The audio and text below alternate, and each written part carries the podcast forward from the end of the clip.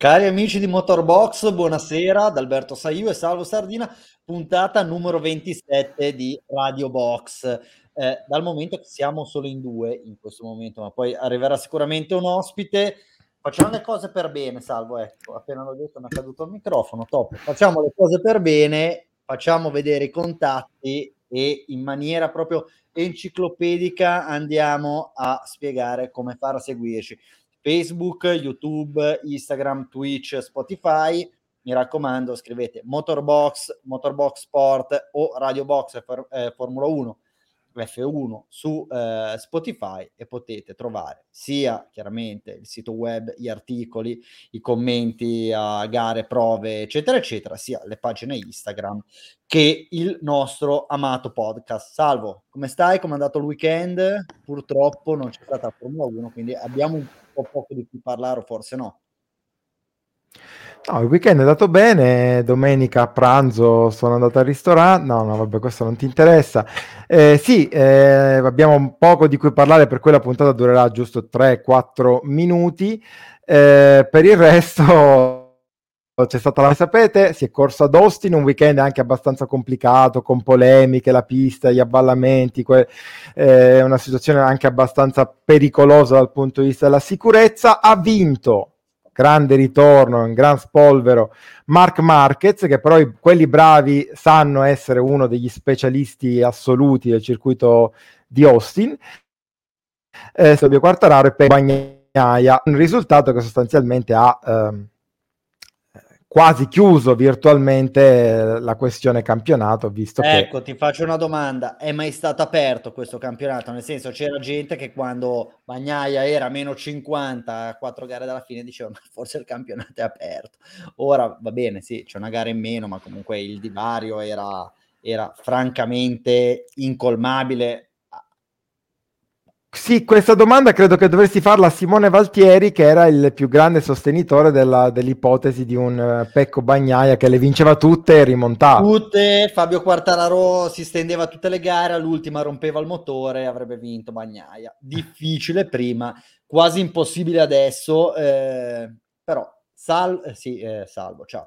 Simone non c'è, conseguentemente eh, qua non ha, non ha voce in capitolo. Invece Prossimo weekend correrà la Formula 1. Dove, come? Torna a correre la Formula 1, un altro, un altro bel, bel episodio no? di questa stagione bellissima, incredibile, questa lotta eh, tra, tra, Hamilton e Verstappen. Tornano a correre di nuovo a Istanbul, eh, erano tornati a correre l'anno scorso, peraltro anche quest'anno le previsioni meteo sono un po' birichine. Eh, per cui sicuramente ne vedremo delle belle su una pista dove anche sull'asciutto comunque lo spettacolo eh, sarebbe garantito. L'unica cosa che vi ricordo è che eh, anche qui, anche a Istanbul, come a Sochi, anticipiamo di un'ora, quindi ore 14 sia le qualifiche che la gara. Peraltro sarà anche visibile su TV8 in chiaro per chi non fosse abbonato alla PTV. Quindi perfetto, e mentre guardate la televisione, ovviamente il live di Salvo Sardina su motorbox.com. Allora, Salvo, abbiamo un ospite, era da un po' che lo corteggiavamo, però non... Se, se, ci sfuggiva, poi alla fine stasera si è riusciti ad acchiapparlo. Chi è con noi? Con noi è un grandissimo piacere eh, lo ospitiamo veramente, è quasi un parto averlo qui con noi, però siamo contenti finalmente di averlo. Edoardo Martorelli, che è un grandissimo esperto, eh, direi anche imprenditore, diciamo ormai nel settore della, della, sponsorizzazione sportiva, è anche uno che ha lavorato in Formula 1. Come te, Alberto, sei, no, come te no, però insomma è uno che ha lavorato in Formula 1 più di te, è meglio di te. Ah beh, Vado con la sigla. Vai con la sigla.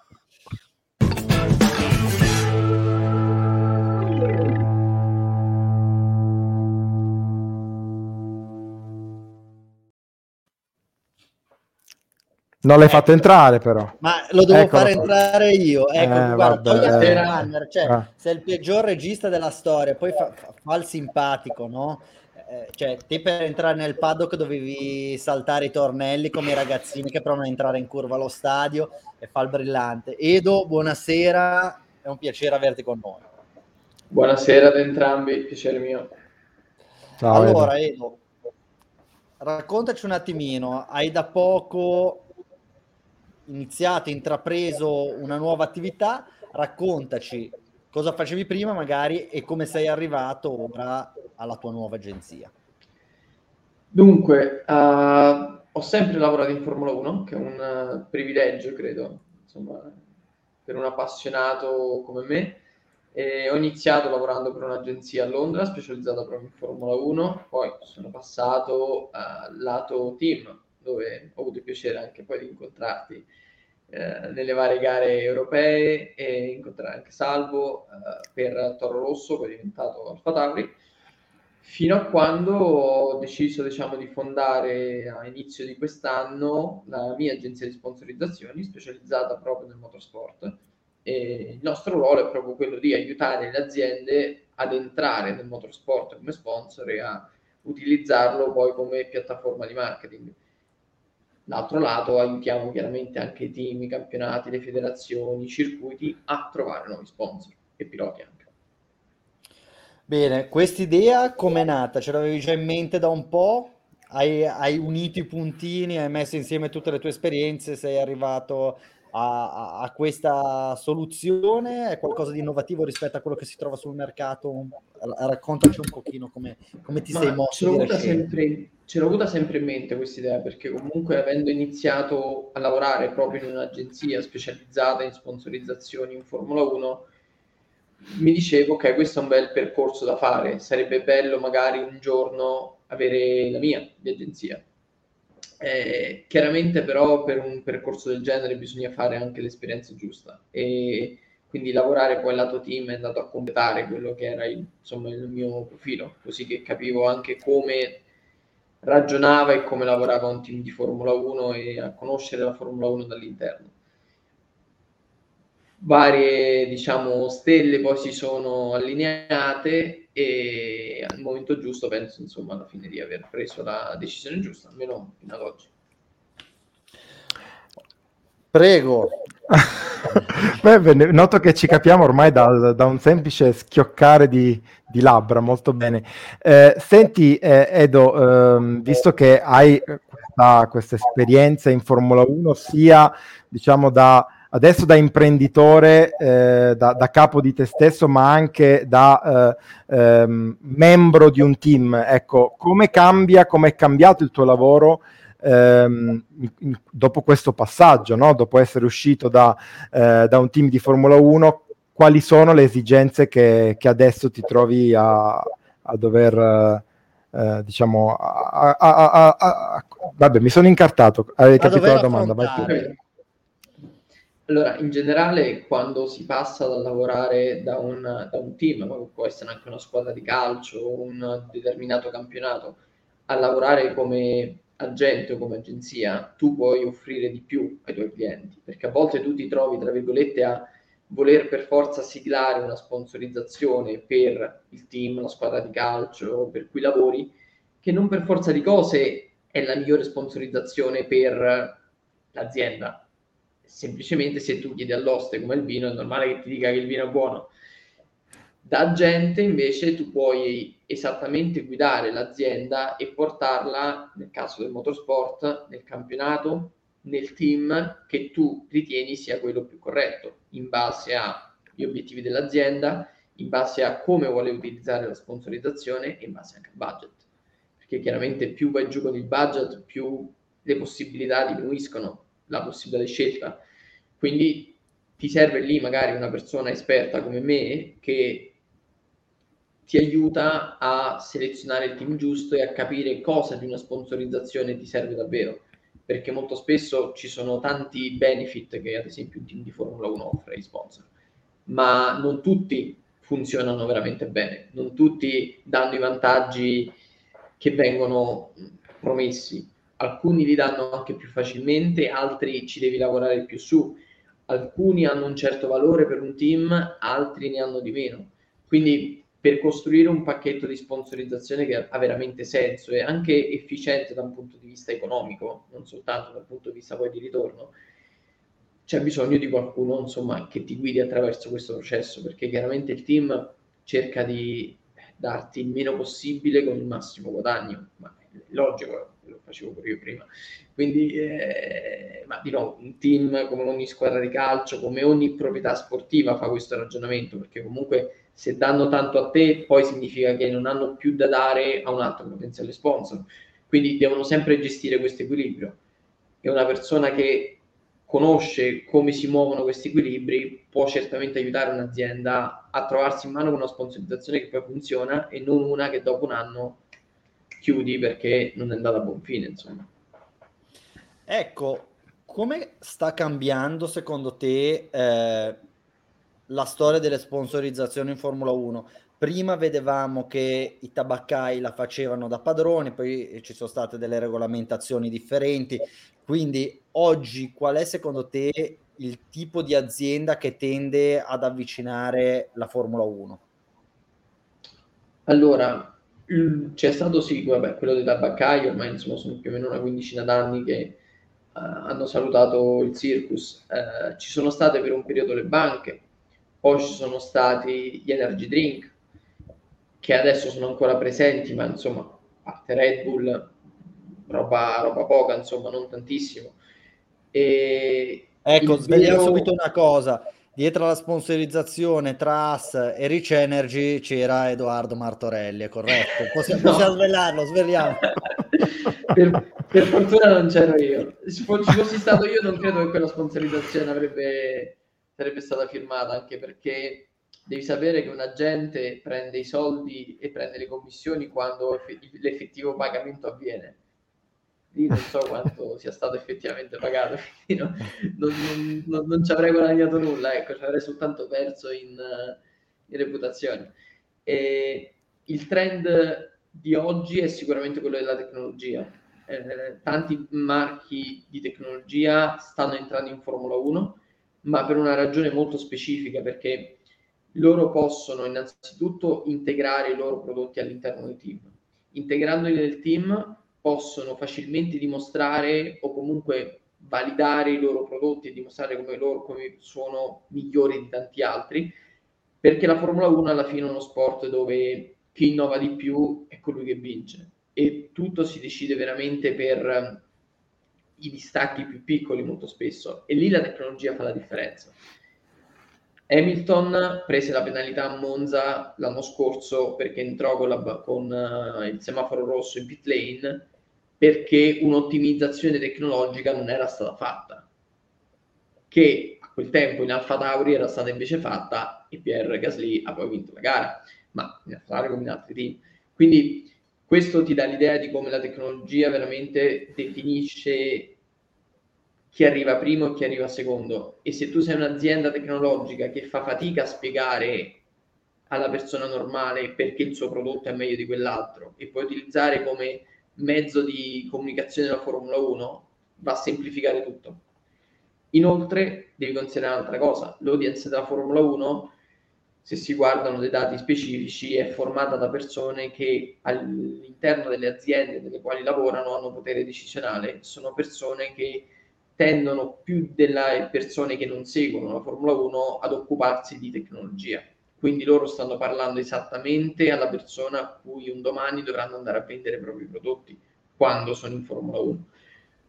Quindi ci sono varie ragioni, insomma, alcune un pochino più, come posso dire, di storytelling, altre un pochino più nude e crude. Però effettivamente questo è il trend che c'è ora. Probabilmente si proverà nel futuro anche a metterci un po' di sostenibilità, quindi le aziende che vogliono cercare la sostenibilità, anche se lì c'è un pochino il contrasto con Formula E, quindi lì dipende come poi si muovono i due campionati in termini anche di sviluppo. Edo, eh, ti volevo fare una, un'altra domanda relativa al, diciamo, alla, alla, situazione Covid che c'è stata. Tu, eh, come hai detto, hai aperto la tua azienda, la tua agenzia a inizio anno, quindi proprio in una fase in cui io sento un ritorno terrificante. Sì, credo, credo, che il ritorno sia tutto tuo, Salvo. Ok, benissimo.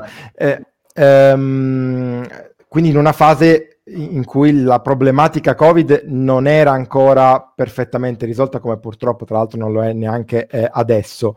Eh, Il, il, virus ha cambiato il tuo modo di lavorare, ha cambiato il tuo tipo di, di, lavoro in qualche modo, oppure tutto sommato la situazione, almeno dal punto di vista professionale, eh, per chi si occupa di sponsorizzazioni sportive, è rimasta mh, intatta, eh, identica come era prima? No, è cambiata. È cambiata nel senso che, a parte insomma il modo di lavorare, quindi ci sono... Eh, io prima viaggiavo molto, andavo a incontri, conferenze, fiere per incontrare insomma l'azienda. Adesso sono da due anni che non, non si fa più. Video call, tutto su Zoom. Esatto, esatto, ma principalmente sono cambiati i tipi di settore che oggi, oggi e domani andranno a sponsorizzare, perché comunque ci sono dei settori che dalla crisi del Covid hanno anche beneficiato, non tutti hanno come posso dire, perso. Eh, se pensi ad esempio alle aziende che si occupano di eh, tecnologia finanziaria, quelli che si occupano di criptovalute, eh, quelli e-commerce, quindi questi sono tutti diciamo, uh, settori che ne hanno beneficiato, il settore della tecnologia anche, perché pensa quanti soldi le aziende hanno dovuto investire per spostare tutti i dipendenti che lavoravano in ufficio a gestirli mentre lavoravano da casa. Quindi ci sono dei settori, dei micro settori che sono veramente cresciuti. Poi io personalmente vado sempre a guardare i dati puri economici, vedi chiaramente le azioni di quali aziende salgono e di quali aziende scendono e ti fai un'idea lì. E poi è anche cambiato il modo in cui le proprietà sportive lavorano, perché tu ti ritrovi con dei benefit che prima offrivi che adesso non li puoi offrire. Questo è vero quest'anno in parte, ma soprattutto l'anno scorso eh, c'è stato un cambiamento molto forte perché l'hospitality, che da sempre è uno dei colonne portanti una sponsorizzazione in Formula 1, ad esempio, non l'hai potuto fare. E gli eventi con i piloti non l'hai potuto fare. Tutte queste cose sono diventate virtuali. In realtà è chiaro che se tu parli con 10 sponsor, sono abbastanza sicuro che 9 9 T non è stato diciamo in realtà no scusa Edo, Edo è normale sei... che sia così perché se tu sei abituato a portare gli ospiti in pista che ti fanno fare un garage un tour del garage virtuale insomma non, non è una, una, cosa che può valere quanto l'esperienza vera e propria in pista quelle sono state clausole più che altro diciamo da dover rispettare nel contratto per non andare insomma incontro a problematiche legali. I team più intelligenti hanno, eh, sono andati veramente incontro agli sponsor offrendo compensazioni, i team che non l'hanno fatto eh, si sono trovati con uno sponsor l'anno dopo. Assolutamente, ti faccio un'ultima domanda, poi passiamo magari... No, però aspetta Alberto, perché era una, forse la, la, una parte estremamente interessante dell'intervento di Edo. Eh, 9 sponsor su 10 ti eh, però è andata via la connessione, quindi non abbiamo sentito. Okay, 9 sponsor su 10 ti direbbero che comunque non sono riusciti a sfruttare la sponsorizzazione come avrebbero dovuto, anche se insomma alcuni team ci hanno messo il massimo della forza per potergli permettere di farlo. Quindi, Quindi, comunque ci sarà un'esigenza anche, o quantomeno una richiesta anche da parte degli sponsor quando sarà, non appena sarà possibile, di eh, ritorno alla normalità. Si pensava anche per quanto riguarda, per esempio, noi diciamo nel nostro piccolo, nel settore dei media, che eh, la situazione attuale con una chiusura fondamentale media e con una sempre più digitalizzazione no, delle conferenze stampa sarebbe stato eh, un po' il futuro, a, a, prescindere dalla pandemia. Tu invece ritieni che gli sponsor sono, eh, spingeranno per il ritorno allo status pre-Covid? Sì, spingeranno perché è troppo importante quella parte per poterla semplicemente accantonare. Eh, però i team hanno imparato molto perché hanno imparato come sfruttare altri benefit che prima erano considerati secondari, ma ci saranno anche dei cambiamenti nel modo in cui i contratti vengono stipulati. Prima non si pensava mai a una roba del genere, quindi c'erano generali cause di forza maggiore che hanno coperto i team, ma non hanno coperto lo sponsor in questo caso.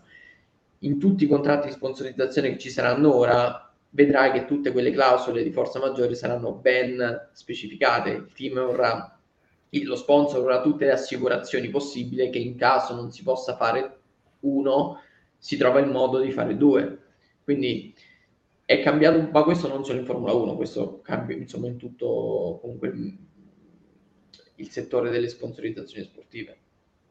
Direi il settore di qualsiasi, di qualsiasi fornitore di servizi. Volevo farti un'ultima domanda. È chiaro che eh, noi parliamo di sponsorizzazione in Formula 1, abbiamo una decina di team, però ogni team o comunque possiamo dividerli eh, in fasce, ogni fascia di team ha un'esigenza assolutamente diversa e un modo di lavorare assolutamente diverso. Io immagino che Ferrari non debba cercarsi degli sponsor, ma anzi debba scegliere fare cherry picking tra eh, la marea di, eh, di, richieste o comunque di brand che hanno interesse. Poi ecco, magari sto dicendo una vedo, no, vedo la sua faccia che non è forse proprio così. No, no, ma infatti. Eh, Credo che invece As faccia molta più fatica e sia, ho detto As per non dire Alfa Romeo, per non dire Williams, facciano molta più fatica e quindi debbano essere ben più proattive rispetto a Ferrari, Mercedes, eh, piuttosto che Red Bull, che vabbè lì è un caso, è un caso a parte.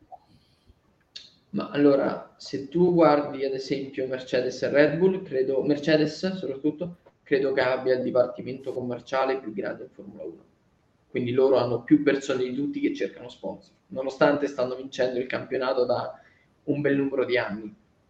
E, e poi lo vedi nei risultati, cioè vedi che Mercedes se porta uno sponsor si tratta sempre di sponsor multimilionari, sponsor che investono nel tempo e sponsor che vengono inglobati benissimo nel, nelle, nell'universo Mercedes-Benz.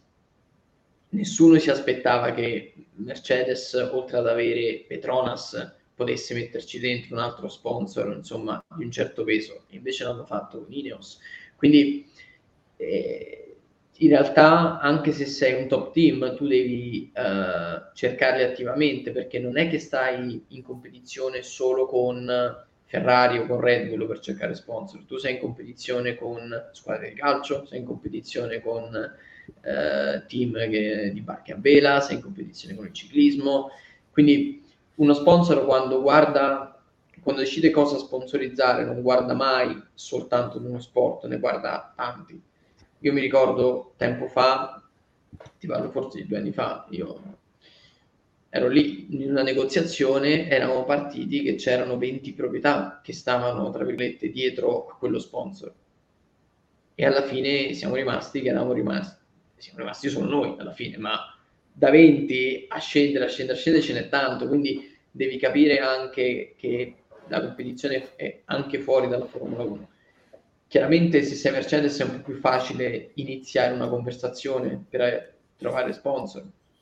Poi magari quando però vai a chiedere quello che gli chiedi, lì comincia a diventare un po' più complicato rispetto a se sei ad esempio AS, dove magari per iniziarla ce ne vuole un po', però poi alla fine ti accontenti un po' di quello che ti danno e va bene comunque. Quindi in realtà è difficile per tutti trovare sponsor. Ecco.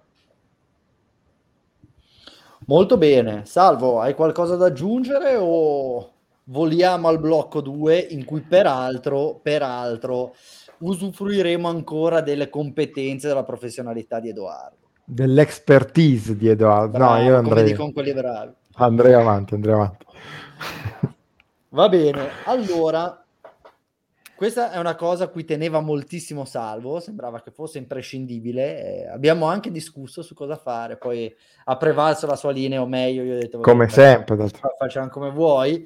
Eh, nei, nei, nelle scorse settimane si è parlato della possibilità, si è parlato della possibilità di aprire eh, a un'eventuale terza macchina per determinati team, posto che è una discussione ricorrente, posto che non so quanto effettivamente ci siamo così vicini, posto che non so nemmeno se mai si arriverà a questo tipo di soluzione, però ci è venuto uno spunto interessante per fare un giochino. Abbiamo pensato a quelli che sono i team di Formula 1 e a quelli che potrebbero essere i piloti a cui assegnare la terza macchina.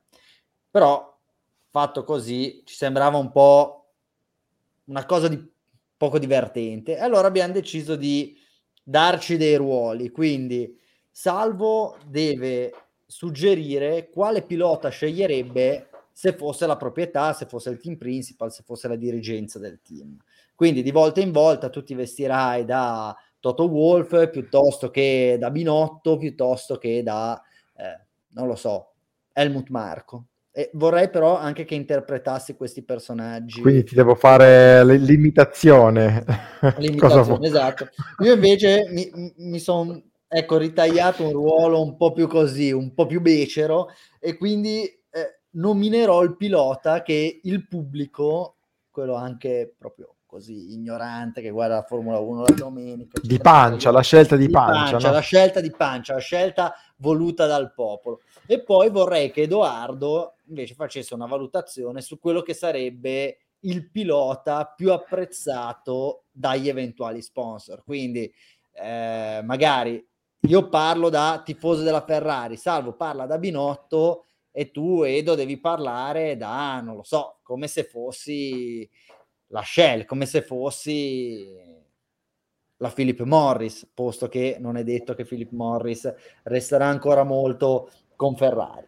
Quindi, se per voi va bene, io partirei dai campioni del mondo. Io ho dei dubbi, ti dico, dei dubbi sulla, sulla, presenza di Edo, che lo vedo un po' frizzato da un po'. Non so se sono soltanto io. No, o... no, no, si muove, sbatte le ciglia, è ancora... Ah, va bene, va bene, va bene perché mi sa che oltre a lui anche io stasera ho dei problemi di connessione, ma è tutto normale, diciamo, è Radio Box, no? Quindi allora, Edo, ti è, ti è, tutto chiaro? Tutto chiaro. Allora, partiamo da Mercedes.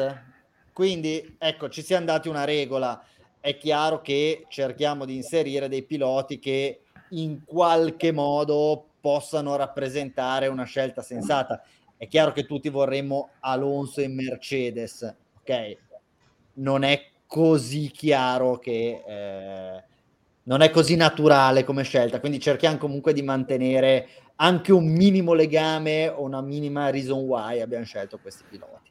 Salvo, tu sei Toto Wolf e devi scegliere, chiaramente immaginiamo già Russell in Mercedes insieme a sì. Lewis Hamilton, chi metti sulla terza macchina nel 2022? Penso che eh, al posto di Toto Wolf non ci sia scelta più facile a quel punto lì, visto che è stato scartato, ha perso il ballottaggio, da, già che siamo in tema, eh, con eh, George Russell, la, la, scelta naturale di, di Salvo Wolf va su eh, Valtteri Bottas. Va bene, ha già un contratto con Alfa, però immaginiamo che se ci fosse stata questa possibilità della terza macchina, probabilmente sarebbe rimasta in orbita Mercedes. Allora, io qua diciamo che sono partito dicendo facciamo delle cose razionali, ma mi sono già figurato quello che potrebbe essere il pilota scelto dal pubblico in casa Mercedes.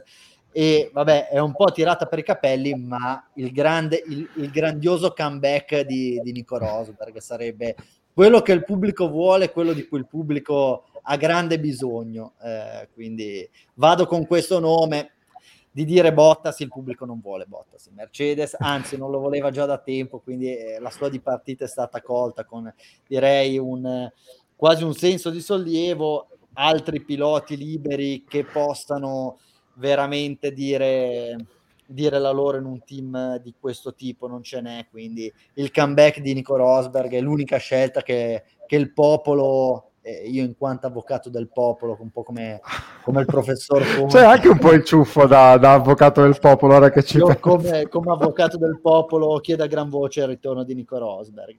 Eh, Edo, se tu fossi Ineos o Petronas, ma uh, sarei, contento, sarei contento di Rosberg perché dopo la, sua, dopo la fine della carriera si è dimostrato molto bravo a lavorare con gli sponsor. Però, però Edo è, è arrivato l'ultimo, l'ultimo campione del mondo che è tornato dopo anche meno anni di assenza in Formula 1 era un sette volte campione del mondo non è che abbia fatto una bellissima figura qui proprio di Frank Rosberg quindi io direi che forse a quel punto tanto alla fine due punti di diamante già ce l'hai, io metterei Debris dentro. Nick De Vries. Ah, sì. Alla fine è un pilota Mercedes. Mm, anche se dovesse essere un po' fermo all'inizio, comunque si trova a guidare una Mercedes, quindi brutta figura non la fa e qualche punto lo toglie agli altri. Interessante, va bene, va bene, dai, allora poi magari proviamo a fare una sintesi. Allora, andiamo in casa Red Bull, quindi ora sei Helmut Marco, perché è lui che sceglie i piloti, salvo, quindi sì. consideriamo che ci sono Verstappen e, e Perez, chi metti sulla terza macchina? Coppia molto solida, eh, a questo punto diciamo tornerei sui miei passi eh, e eh, prenderei un altro che la Red Bull ha già guidata e che abbiamo poi a, gentilmente accompagnato. Abbiamo perso. L'abbiamo perso, l'abbiamo perso. Stava, stava, per dire, secondo me, un'atrocità. Stava per dire Alexander Albon. Sveliamolo immediatamente. No. Sì, stava per dire Albon, ma il popolo vuole Pierre Gasly, quindi non si può far altro, non si può far altro che eh, avere questa dicotomia e più che altro li volevamo dire entrambi per dare un colpo al cerchio alla botte. Salvo ti vede in background, quindi eccoti qua, stavi per dire Alexander Albon e poi sei sparito. Confermi questa tua, questa tua scelta? Confermo Alexander Albon, sì. Io dico Pierre Gasly perché in qualche misura deve, deve tornare, anche se secondo me il popolo forse vorrebbe anche Kvyat per vedere Kvyat e Verstappen insieme o un incredibile comeback di Daniel Ricciardo, però eh, forse la cosa più giusta in questo caso è Pierre Gasly. Edoardo, sì. so che tu hai conosci molto bene Pierre, quindi... Sì, no, direi di sì, direi, direi, che sarebbe la scelta più sensata, eh, anche perché ormai Albon insomma è in Williams e comunque se guardi l'esperienza che i due hanno, eh, Pierre ha molta più esperienza, e considerando che Perez comunque non è più ragazzino, insomma, magari ti serve subito uno da mettere, da mettere lì. Poi per esperienza diretta ti posso dire che Pierre è molto molto bravo a lavorare con gli sponsor, quindi andrei con un filo di gas verso la decisione di prendere Pierre. Salvo su questo possiamo accordarci. A sì, assolutamente. Popolo, ma diciamo pure che Albon l'avevamo messo lì anche per creare un po' di, di, contraddittorio, ma è chiaro che Gasly è una scelta condivisa anche dal team principal. Quindi... Però diciamo che visto come sono andate le scelte negli ultimi anni, secondo me Marco, piuttosto che metterci Gasly, anche avendo una terza macchina, ci metterebbe Tsunoda o il cugino di Tsunoda. Quindi.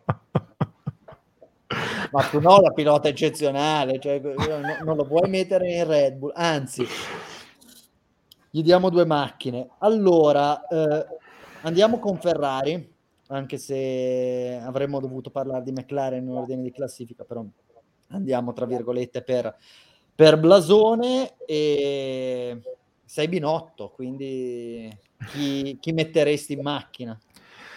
Ma eh, vista la situazione di incertezza sua, sul suo futuro eh, in Alfa Romeo, io credo che considerando che ci sono anche due, altri due piloti molto talentuosi che stanno andando molto bene, io credo che il team principal eh, Binotto sarebbe contento di dare la terza macchina ad Antonio Giovinazzi. Mm, secondo me però il popolo rimarrebbe un po' freddino, sì è italiano ma non scalda, quindi io ho così una coppia, eh, Mick Schumacher, operazione operazione del cuore. Nostalgia, operazione nostalgia. no, sì, operazione nostalgia. Eh, come hai detto tu, i piloti con cui fare punti già ce li hai, considerando che c'è, ci sono tre Mercedes, tre Red Bull, se ci metti Giovinazzi, comunque difficilmente arriverebbe in zona punti, visto tutto il... La, la griglia come sarebbe intasata, quindi ci puoi mettere Mick Schumacher che di nuovo magari potrebbe vendere due cappellini in più oppure colpo di coda pazzesco il ritorno del ritorno del ritorno di Kimi Raikkonen e il popolo la, la, decima volta che torna a guidare una Ferrari. volta, un po' come Massa che, che annuncia il ritiro e poi ci ripensa se, anche se poi eh, qua abbiamo detto cerchiamo di fare delle cose più o meno sensate eh, il sogno sarebbe Fernando Alonso però no, no, non chiediamo troppo al destino quindi direi che Mick Schumacher probabilmente sarebbe la scelta del, del pubblico. Edoardo. Ma, eh, come hai detto tu, Mick Schumacher farebbe sicuramente vendere due cappellini in più. Eh, l'unica cosa è che eh, il suo management è stato sempre molto, come ti posso dire, eh, cauto nei passi che gli ha fatto fare. Eh, se vedi ha fatto comunque due anni in Formula 2, quando probabilmente, insomma, con il supporto che aveva sarebbe pure bastato uno, eh, al di là del fatto che gli mancasse qualche punto di superlicenza che volendo Red Bull ha anche insegnato come andarli a prendere altrove i punti della superlicenza. Eh, la vedo una mossa secondo me abbastanza rischiosa, ma rischiosa più per lui che per Ferrari, nel senso che comunque ti ritrovi nello stesso team con uno dei più forti che è Leclerc, uno come Sainz che si sta dimostrando molto veloce, molto insomma eh, anche affidabile. Sì, forse su una terza macchina potrebbe anche andare, però io direi che una chance a Giovinazzi su una macchina che vale qualcosa la darei e sfruttare Quindi... l'anno per far crescere di più Mick Schumacher. Ok, ottimo. McLaren, secondo me, qua è, è, è un po' complesso eh, perché i piloti disponibili iniziano ad essere abbastanza pochi, quindi si dovrebbe andare a, a ripescare qualcuno, salvo.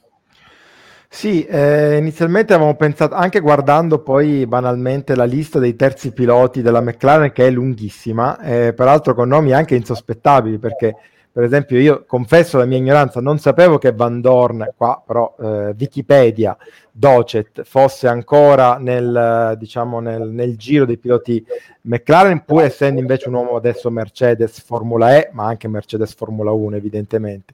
Eh, mi sembra però effettivamente che tra i nomi che, che ci sono quello di Van Dorn potrebbe essere un nome eh, papabile per una terza macchina, visto che conosce il team, conosce l'ambiente, è un pilota che ha dimostrato tutto sommato di essere, eh, di essere solido, di essere talentuoso, lo sta anche dimostrando in Formula E, devo dire, per cui eh, il team principal della, della McLaren, secondo me, dovrebbe puntare su Stoffel Van Dorn. Io invece andrei. Anche nel... se, scusami se aggiungo una cosa, magari un giretto eh, tra qualche giovane particolarmente interessante, non necessariamente eh, di scuola europea, me lo farei. E ti faccio questo assist. Un bel gancio perché un pilota McLaren che sta andando molto forte e corre negli Stati Uniti è Pato Ward, che corre nella IndyCar quest'anno ha fatto molto molto bene, è stato anche in lotta per il campionato fino alle battute finali e secondo me già che in orbita McLaren meriterebbe la possibilità di farsi un giretto in Formula 1 con la terza macchina. Eh, quindi la mia scelta andrebbe su Award, eh, peraltro pilota messicano, quindi apre, apre un bel mercato. Edoardo, ti sto già instradando verso... No, no, uh, mi sento di appoggiare la tua scelta anche perché McLaren, eh, come si può chiaramente vedere, stanno eh, proponendo come piattaforma non McLaren Racing, quindi che include sia McLaren Formula 1 che McLaren Indy. Ci sono infatti tanti sponsor che sono presenti sia in Formula 1 che nella vettura IndyCar.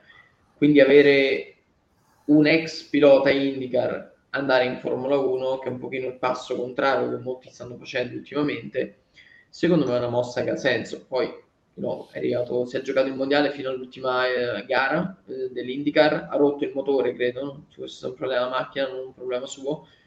Quindi sì, direi, direi di sì, insomma.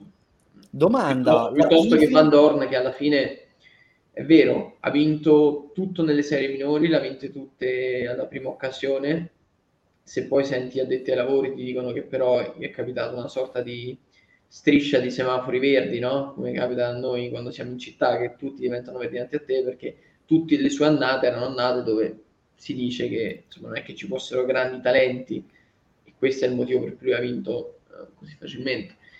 E messo poi in macchina contro Alonso negli anni, perché non parliamo di un anno, ma parliamo almeno di due o tre anni, se non sbaglio, le ha sempre prese e le ha prese malamente, quindi insomma Ocon le sta Però le ha prese da Alonso, eh? Le ha prese da Alonso, so, non le ha prese so, da Però se, se, vedi Ocon, Ocon mica le, le, sta prendendo, ma non così tanto come le ha prese Van Dorn.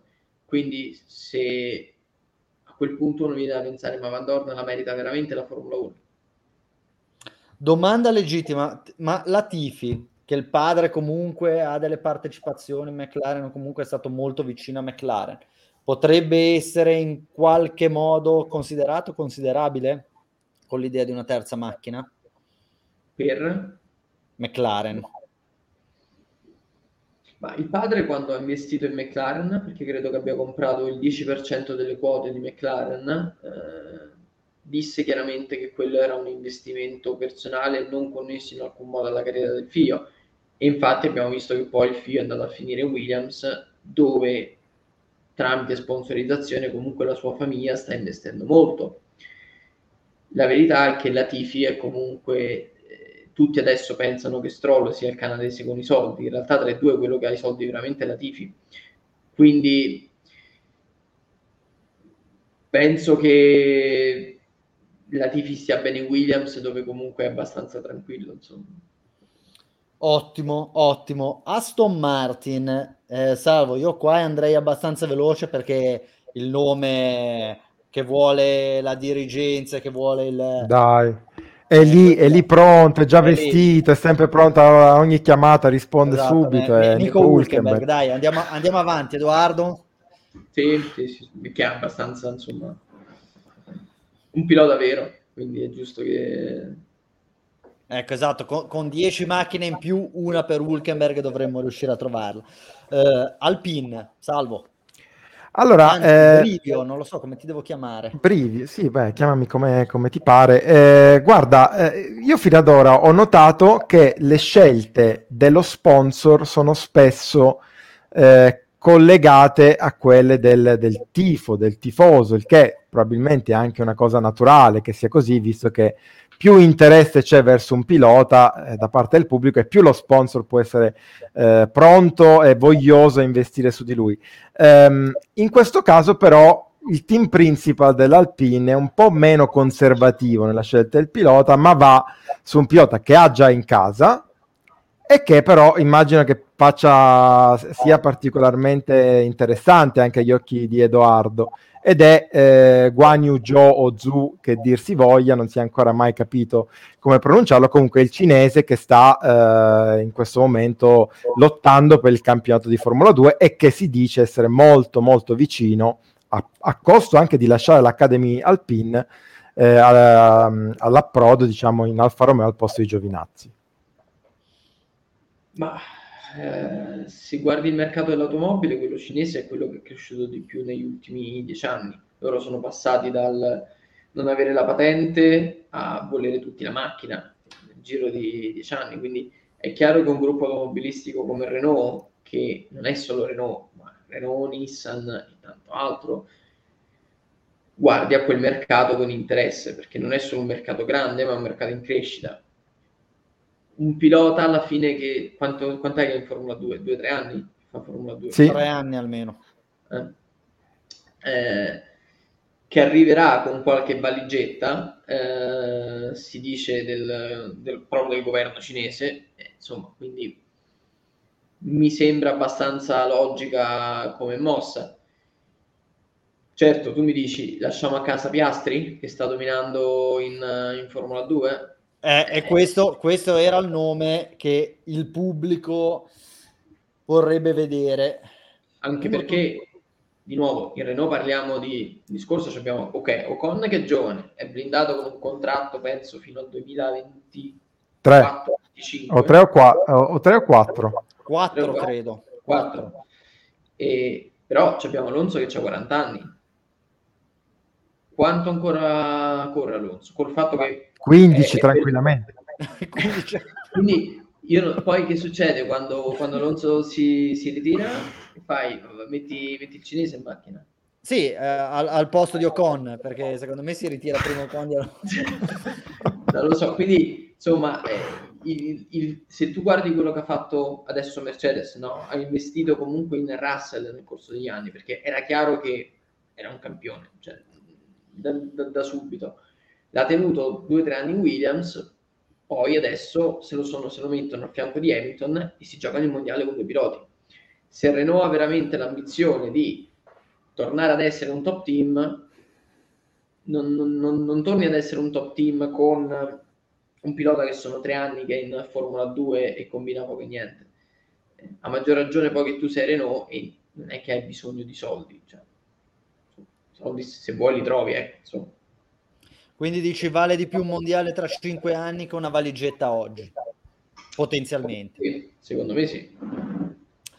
OK, Alfa Tauri, qua se vuoi ti puoi, ti puoi anche esimere dal rispondere, però in realtà vogliamo che tu risponda perché meglio di tutti conosci quell'ambiente, quindi ci puoi dare anche delle chiavi di lettura. Salvo.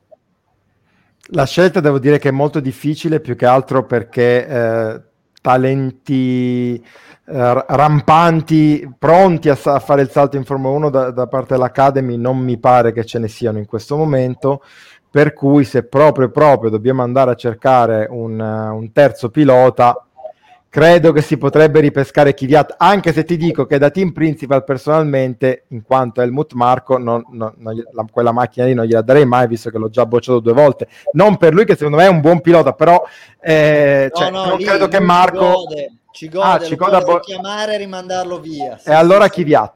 Kvyat, Kvyat. sapendo di mandarlo via poi dopo Monte Carlo sì. esatto. Allora, io invece se fossi... Mh, mm, avevo in mente o l'operazione tipo Brandon Hartley, quindi chiami Felix da Costa, uno da sempre nell'orbita, l'unico che non è riuscito a debuttare in Formula 1 o uno dei pochissimi che non ce l'ha fatta, allora gli fai fare un anno così, tanto per ringraziarlo di aver vinto un campionato, per dargli il premio per aver vinto un campionato di Formula E, eccetera, eccetera, oppure farei un altro tipo di operazione, cioè andrei a sciacallare quindi i giovani buoni che magari non hanno trovato spazio negli altri team, vai da Piastri che magari non sale sull'Alpine e gli dici Oscar, Oscarino, caro, vieni qua amore dello zio, vieni, ho una macchina per te, quindi magari si potrebbe anche fare quel tipo di ragionamento.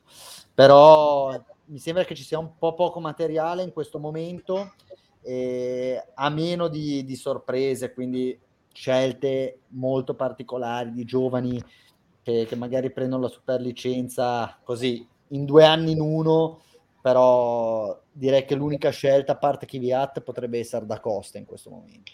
Edoardo? No, io ti direi Liam Lawson. Eh.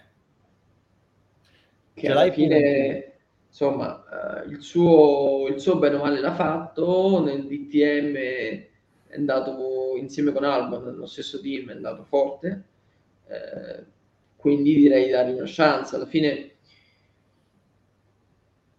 è un prodotto Red Bull almeno. Andare a prendere piastri significa fare un'operazione come quella Verstappen, perché Verstappen alla fine non è o Vettel, non sono veri e propri prodotti Red Bull che Red Bull li ha presi, diciamo, un pochino all'ultimo momento. Con Lawson invece te lo vai a prendere e vedi come va. Alla fine credo che siano state date tante chance a tanti piloti e ne siano state tolte a tanti, perciò... Sì, eh, diciamo che mi hai convinto.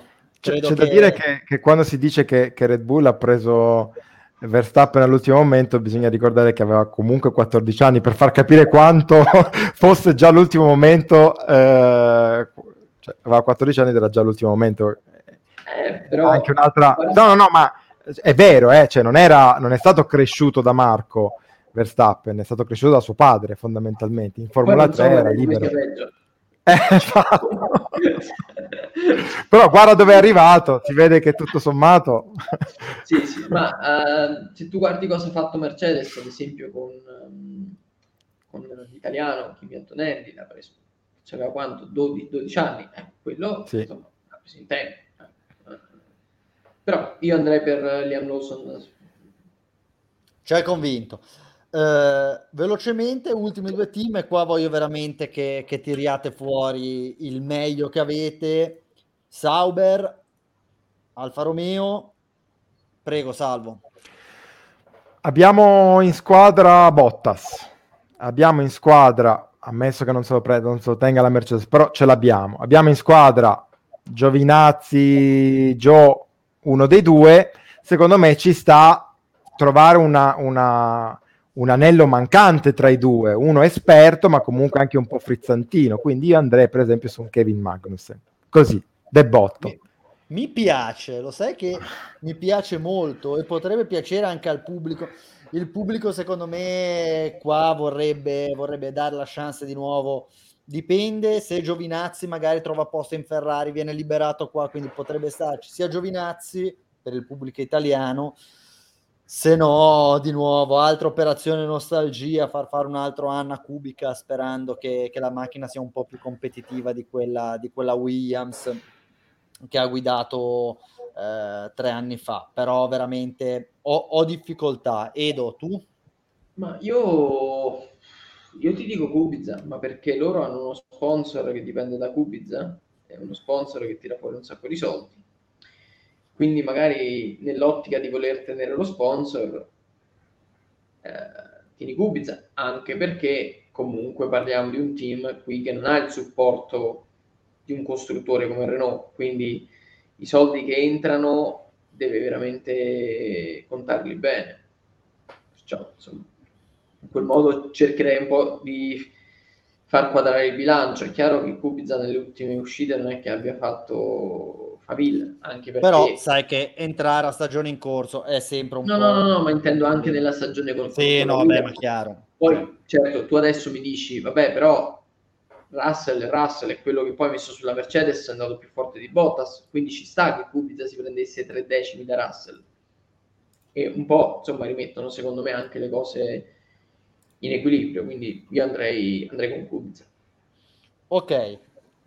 As, salvo. Operazione nostalgia totale, netta, eh, anche per come sono andate le cose, per come si è concluso il rapporto, Roman Grosjean, che tra l'altro sta facendo anche abbastanza bene in America. Scelta secondo me eccezionale da tutti i punti di vista. Devo, per, per non dire anch'io Grosjean, ma direi anch'io Grosjean, credo che il pubblico vorrebbe Grosjean, pensando a Drive to Survive mi piacerebbe ci fosse Maldonado. Cioè, immaginati Gunther Steiner con Maldonado, Mick Schumacher e Nikita Mazepin. Cioè, e lì fai una serie solo su quello, cioè eh, Drive to Survive, questi devono veramente guidare e se vanno As to Survive fai. As to Survive, esatto. Quindi proprio per vedere del casino, secondo me il pubblico apprezzerebbe Maldonado, però Grosjean è una scelta eccellente. Edo. Sai che, allora, Grosjean, ora c'è stata molta, credo, pietas nei suoi confronti dopo uh, l'incidente che c'è stato, no? Però va detto che Grosjean, insomma, ha fatto un bel numero di incidenti negli anni passati, non, non riportando le conseguenze, per fortuna, però, insomma, incidenti anche un po' strani, come quando a Barcellona lui si girò in, in curva 3, curva velocissima, e lì invece che lasciare andare la macchina verso fuori, spalancò il gas e rimase in mezzo alla pista in una maniera molto pericolosa. E io ho sempre avuto grandi dubbi su di lui. Però poi parlando con diversi piloti, suoi colleghi, tutti mi dicevano: Ma guarda che Grosjean è un signor pilota, guarda che è veramente forte, è veramente veloce. Ogni tanto fa qualche caprata, però è veramente veloce. Però io ho sempre avuto i miei dubbi. Ora però, messo in IndyCar, ti fa un figurone come quello che sta facendo, quindi direi che sì, forse può meritare di tornare in Formula 1. Poi che lui voglia tornare è un altro discorso, perché comunque è in America, guadagnerà sicuramente di più di quanto guadagnava in AS, si gioca comunque delle posizioni, dei punti importanti lì, in AS sai più o meno dove vai a finire, insomma. Cioè non, come dicevano i Pink Floyd, eh, se vuoi essere, diciamo, stare nel, ne, nell'acquario se vuoi stare nell'oceano. Certo. Bene, abbiamo l'ultimo team, Williams. Salvo. Ho dovuto dire di no alle avance di Toto Wolf, eh, accettando quelle di, di, Helmut Marco per avere Al- Albon, e a questo punto, già che c'è un altro sedile, diciamo sì a Toto Wolf e quindi a Nick Breeze. Eh sì, se, se non dovesse andare in, eh, in Mercedes, quello potrebbe essere il nome, però diciamo che in Formula 1 ci sono anche degli unfinished business, eh, quindi perché non un ritorno di Marcus Ericsson? Secondo me il pubblico apprezzerebbe. No, veramente qua, diciamo la verità, cioè, ci eravamo mezzi dimenticati Williams, l'abbiamo messo all'ultimo e non lo so, no, però se fossi Williams proverei a pescare qualcuno da, da Formula 2, qualcuno che ha fatto particolarmente bene, ecco se rimane fuori un Lawson piuttosto che un Piastre, anche un Zu, se non dovesse andare in Alpine, sono tutte scelte che secondo me avrebbero, avrebbero un senso. Io metterei. Van Dorn e chiedo uno sconto sui motori Mercedes. E te lo danno uno sconto se metti Van Dorn? Ma alla fine gli fai correre un pilota di riserva. Va bene, Bene, bene, bene. Lato business è arrivata la certificazione di Van Dorn. Um, di moto, salvo, parleremo quando ci saranno i nostri colleghi competenti sul mondo delle due ruote. Ricordiamo, ma l'hai già fatto, che negli Stati Uniti ad Austin ha vinto Mark Marquez, che pian piano sembra ricostruire la sua annata. Ha vinto già due gare, avrebbe potuto vincerne anche tre, se non quattro Sicuramente non è più il pilota che era due o tre anni fa, però è uno che se riesce a mettere in piedi una stagione decorosa lì per lottare, a lottare con gli altri per il titolo. Se vinci 4, 3-4 gare in un anno in questa MotoGP sei in grado di, di lottare per il titolo, quindi io ritengo che dopo quest'anno, nel 2022 Marquez, potrà sicuramente essere di nuovo considerato un, un pilota in grado di, di lottare per il titolo. Sì, credo anche io, peraltro eh, ti mm, faccio riferimento a un bell'articolo che c'era oggi ehm, su, sulla Gazzetta pubblic- eh, scritto da Ianieri, da Paolo Ianieri che abbiamo avuto peraltro ospite qualche settimana fa, eh, in cui lui diceva sì è vero che ehm, Marquez ha vinto nelle, nelle piste dove era da sempre super favorito, ha vinto al Sachsenring, ha vinto ad Austin, e ha fatto secondo ehm, ad Aragon, che era un'altra delle sue piste, peraltro lottando fino alla fine con Bagnaia. Ehm, chiaramente adesso il dubbio è cercare di capire se sarà in grado di tenere questi standard anche in, che su- in quelli che non sono i suoi feudi dichiarati, per cui tutto, uh, tutto sta lì. C'è però anche una, un dato tecnico eh, e qua ripeto, continuo la citazione perché non mi voglio appropriare di idee che non sono mie, non capendone un tubo. Ehm, e il dato tecnico sta nel fatto che comunque la Honda di quest'anno non era competitiva come quella delle passate stagioni e, eh, e nonostante ciò Marquez è il primo della, diciamo, de, tra i compagni di marca per cui insomma se da Honda dal Giappone gli arriverà anche un supporto, un aiuto in ottica 2022 magari non è detto che non ci sia proprio Marquez da, da inserire tra i, tra i, grandi favoriti del, per, per, il prossimo campionato sono assolutamente d'accordo con te con Ianieri Edo? ma sai Marquez ha avuto credo gli ultimi due anni abbastanza complicati quindi abbia, sicuramente ha tanta voglia insomma, di, di, tornare a vincere, però è anche vero che uh, bisogna vedere le Yamaha ufficiali l'anno prossimo che cosa fanno, perché Quartaro Row comunque ha dimostrato di essere sul pezzo. Se i Dynamoto, se i Dynamoto uh, secondo me se la può giocare anche lui. Vediamo anche se Bagnaia si confermerà quello dell'ultima parte della stagione o quello della prima parte, che poi insomma lì c'è c'è, c'è un abisso tra i due Bagnaia. Il, un problema che secondo me la MotoGP in particolare dovrà affrontare è quello de, di Rossi, che va via. Eh, Rossi fino ad oggi ha mobilitato tifosi da tutte le parti del mondo, sponsor, e adesso si ritrovano con quale personaggio che lo va a sostituire. Cioè non c'è un, un personaggio che va oltre la, la MotoGP, va oltre il suo sport come Rossi, un pochino come Hamilton. Hamilton è stato forse dopo Schumacher l'unico che è stato in grado di andare oltre lo sport come, come pilota. Quindi ce n'è uno pronto? No, perché vedi Marquez che insomma non è proprio il più amato tra i tifosi, vedi Quartararo che ancora non si capisce, ancora non si deve fermare, c'è Bagnaia che ancora non si capisce se è carne o se pesce, quindi quello sarà secondo me un problema oltre al problema che sta venendo fuori con le serie minori, dove praticamente purtroppo ogni 3-4 gare ci sono incidenti che paurosi, quindi si guarda nell'ottica del motociclismo, ci sono tante gatte da pelare per l'anno prossimo.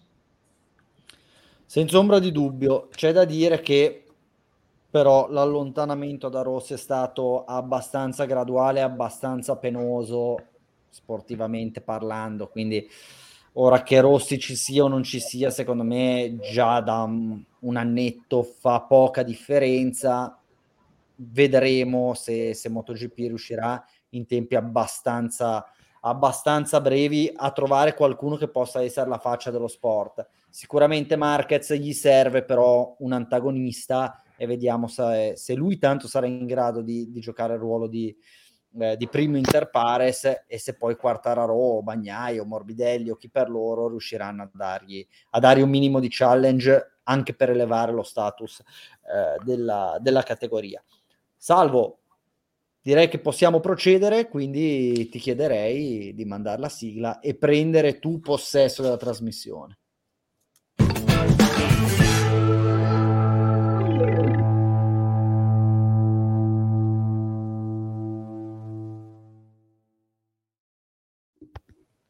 Il momento che tanto aspettavo da inizio trasmissione, il momento in cui posso fare i miei porci comodi, e inizio così. Luca e Simone hanno prenotato una cena a mangiarsi carne. Adesso, al di là delle richieste sul perché Luca e Simone non ci sono, io ho una domanda da farti, caro il mio Alberto. Ma perché questa puntata si chiama Il barbiere di Siviglia? Perché non l'abbiamo capito. Alla fine ho pensato, Marquez, sai, è spagnolo, però non è di Siviglia, quindi barbiere di Siviglia perché? Allora, Barbiere di Siviglia, perché stasera Simone Valtieri non è con noi, perché lui a farsi i suoi porci comodi è andato a vedere alla scala il Barbiere di Siviglia. Quindi abbiamo fatto proprio un uso strumentale eh, della, della, trasmissione. Allora, Salvo, io eh, interrompo un attimo il tuo idilio e la, la, la, tua, la tua gestione della trasmissione perché dobbiamo salutare Edo, che eh, alle 8 aveva un altro impegno, quindi lo, lo lasciamo andare. Edo, è stato un super piacere averti con noi. Prima di lasciarti andare, però, ti chiedo una cosa: il podio del Gran Premio di Istanbul. Allora, eh, ti direi eh, Verstappen, eh, Bottas, Perez. Ah, interessante. Bene. Non ti dico Hamilton perché secondo me Hamilton si va a prendere la penalità per cambiare motore. Potrebbe starci, potrebbe starci. Vediamo. Vediamo. Per vincere qualcosa se ha azzeccato il podio. Assolutamente, assolutamente. Ti portiamo al McDonald's e ti compriamo un Happy Meal. Grazie, Grazie mille, Ed, è stato un piacere. Ciao Edoardo. Ciao ciao, ciao ciao, ciao, ciao. Allora, vado avanti eh, con, eh, con, il meme box, un meme box diciamo a lume di candela tra me e, e te, tra l'altro un meme box che è molto cinematografico questa sera. Um, sono sette punti, cominciamo al numero sette è questo qui, Aston Martin che presenta uh, il, uh, il, team 2021. Adesso questo qua è un doppio, un meme che va spiegato due volte. Intanto perché mm, eh, Aston Martin, sapete, ha ingaggiato una quantità di, di personale eh, fuori da, dal comune, cioè hanno preso tantissime persone, non ultimo Martin Whitmarsh, che era l'ex team principal della McLaren. E poi mi spieghi perché ci sono questi tizi vestiti in verde, Alberto, tu che sei un appassionato di no, serie no, TV. No, non sono un appassionato nello specifico di questa serie, ho visto un paio di puntate di Squid Game, eh, che è questa serie coreana che potete trovare su Netflix, in cui svariate persone, ora non possiamo spoilerare, però si trovano all'interno di una sorta di...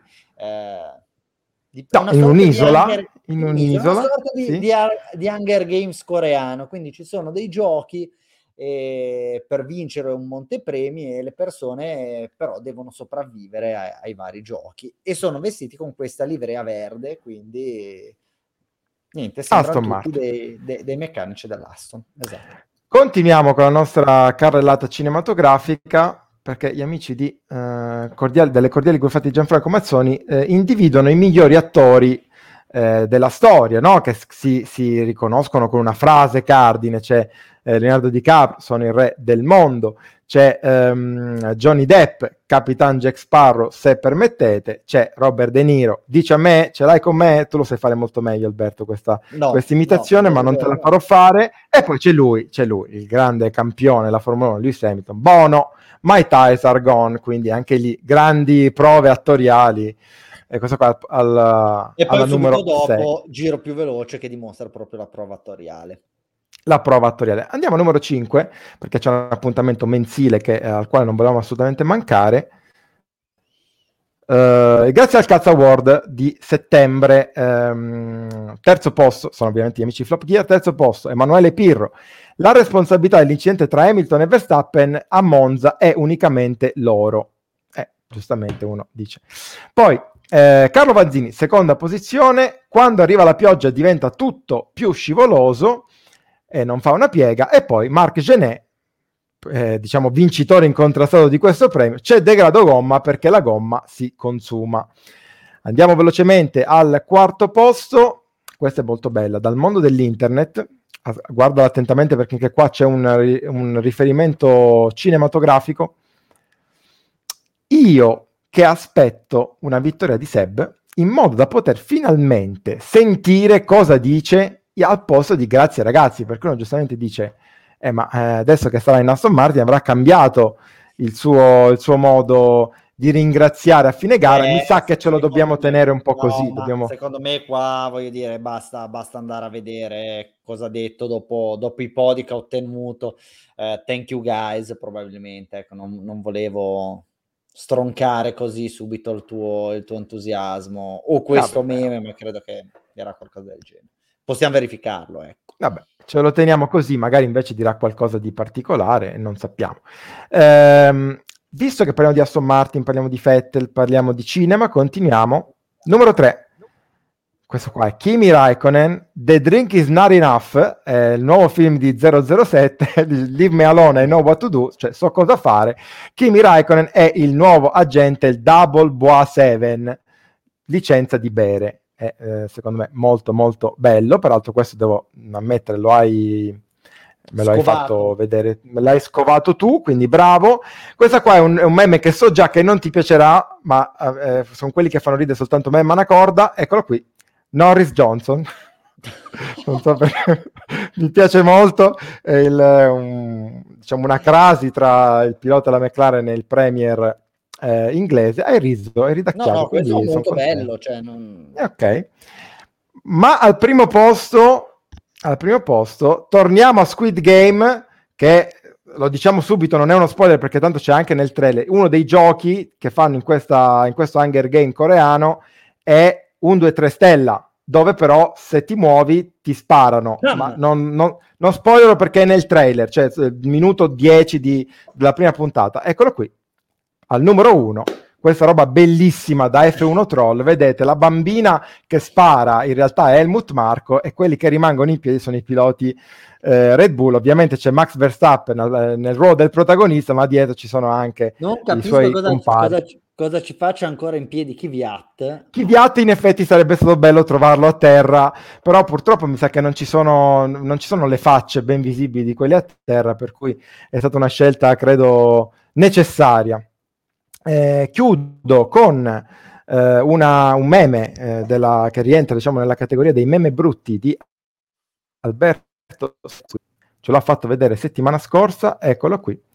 Hamilton che arriva in parco chiuso dice ah, ah, ah ho vinto il campionato, poi si gira, vede, vede Verstappen e dice oh cacchio, tanto per eh, parafrasare. No, questo, qua, non è un meme brutto, il meme brutto ce l'hai mandato tu oggi, non hai il coraggio di farlo vedere, però lo faremo vedere la prossima puntata.